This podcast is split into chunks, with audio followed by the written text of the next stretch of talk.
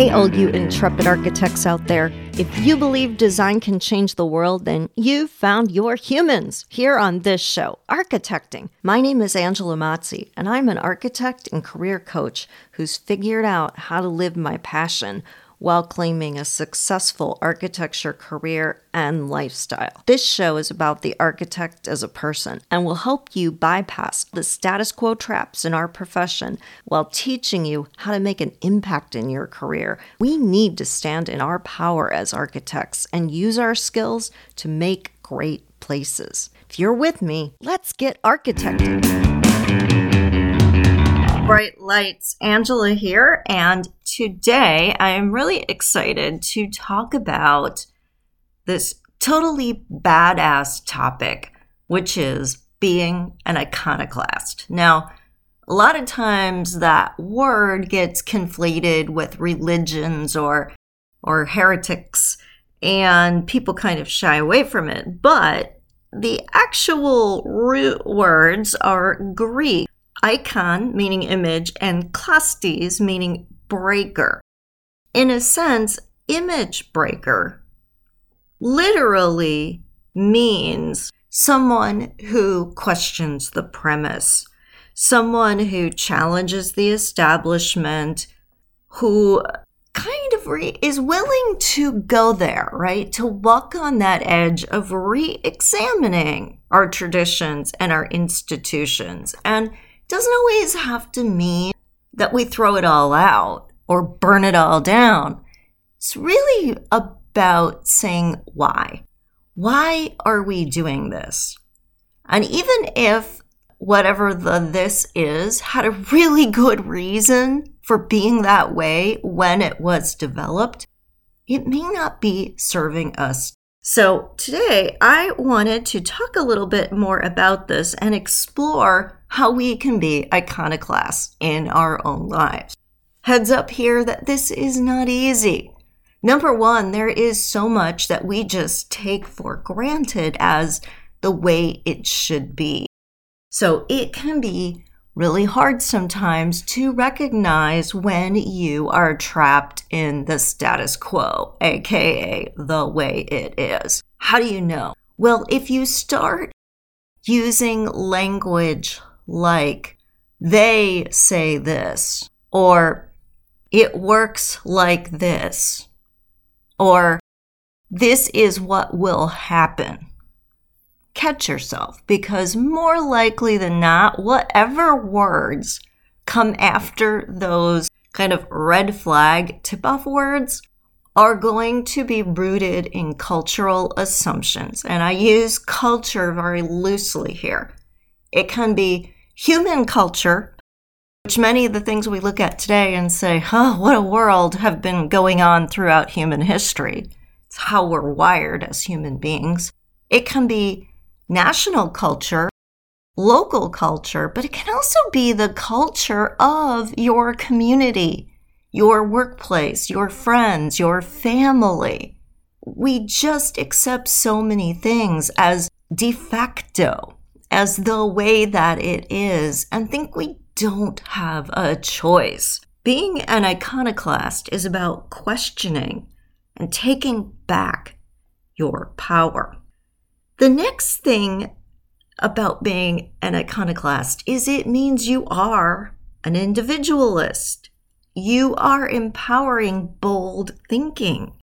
And that bold thinking is comfortable flying in the face of tradition. That bold thinking doesn't need validation, doesn't need approval.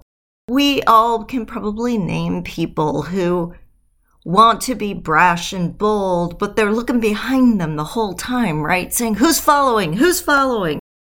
And if no one is, they'll either become more outrageous to get more attention, being outrageous just for the sake of being outrageous, or they'll stop. And a true iconoclast is looking at what they're doing very deliberately, is coming from a heart centered place is overturning the rocks to see what's under there, but isn't necessarily feeling that the whole house needs to be torn down. The other thing about being an iconoclast is that it means you don't conform. That can be really hard because as human beings, it is our very nature to live in community, to be social, to be part of a group. And we need and want and crave that belonging, even when we say we don't, even when we like being the outsider or the outsider in reference to a community that has some level of meaning to us. Iconoclasts don't get that attachment hooked into them. Therefore, they're better able to be that outlaw, right? That person who says, let's do it differently. And then they go off and do their own thing, no matter whether anyone else is behind them or not. Iconoclasm has been associated with bohemians and the counterculture, but it's also been associated with rugged individualism and free spirits. And I think that's really interesting, that term free spirit, because what gives you freedom isn't about the physical things in your life. It's about your state of mind. And we put ourselves in jail when we limit our thinking, when we shackle ourselves to other people's expectations, when we start to feel obligated to live a certain way instead of getting centered and doing what we believe is truly, truly the right thing for us. And like I said, an iconoclast is not about simply being destructive or not about simply throwing things out. An iconoclast is questioning the premise. That is something that is very near and dear to my heart. I really started architecting back in January of this year, 2021 very consciously to create an outlaw brand. And an outlaw brand is about being on the outside, looking in, being above the situation, able to assess it, willing to critique it, willing to call out what doesn't work, willing to walk the edge, willing to challenge everything you thought you knew and find what's right for you. And even in the face of criticism or questioning, do it anyway. But there is a difference between being an outlaw and being defiant. Being defiant is just about breaking rules because you can. There's not any thoughtful deliberation there. There's only really a desire to seek attention in some way by acting out outlaw energy, that iconoclasm, is not about seeking attention. It's about doing the right thing. And you can't do the right thing if you're not able to critically assess what's going on around you. And like I said, that can be really hard because we're surrounded by it. We don't think every day about the fact that we are surrounded by oxygen we just breathe. And it's the exact same way with the culture or cultures that we immerse ourselves in. So much of it, we learn it, we take it for what it is, and then we operate under its protocols. We don't give it a second thought. What I want to do right now is to lead you on a heart centering exercise to get in touch with you the real you, not the personas that you've created to be more pleasing or acceptable in the world, not the way that you think you have to be or the way you should be, but the way you truly are. True freedom is not rooted in rebellion. True freedom is rooted in fully expressing you as you are. To do this, take a few deep breaths. Put your hands on your thighs if you can. That is very reassuring and comforting to the body.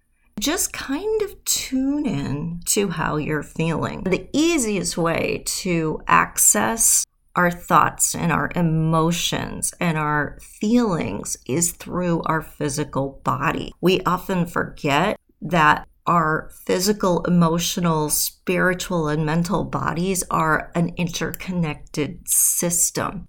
If we just sit with our body and we think about how we feel, say some words to yourself. And I'll give some prompts, but by all means, you can do this anytime and say certain words that relate specifically to work you're doing or people you're working with. But as I say these words, I want you to tune in to how you feel whether you feel a little bit of a burst of energy or if you feel yourself kind of shutting down. If you're ready, let's do this.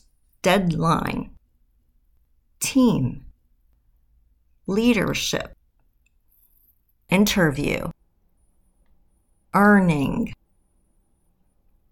teaching, outreach Open your eyes now, take another deep breath in and out, and I want you to think about how each of those words made you feel. What's really interesting about the way our body works is it is so tuned in to even our subconscious thoughts, which see past all of the filters that we put out there, that it will react viscerally to certain thoughts, ideas, emotions, as long as we take the time to feel into that space. If you are questioning something, do this exercise and say some words associated with it and how you feel. Notice what your body wisdom is telling you about those thoughts, those words. And then after you're done, think about why. Why did I have either a positive or a negative reaction to that particular word? Get really clear on how it's affecting you. If I didn't have to have this association, what could I have instead? And I really want to encourage you not to get stuck in the negative or about trying to change what you don't want we don't want to be focused in the energy here of what we don't want to do heart led work. We want to focus on the things that resonated with your body when you thought about them. By doing more of the things that are resonating with you, that you love, you will have less time for the things that you don't.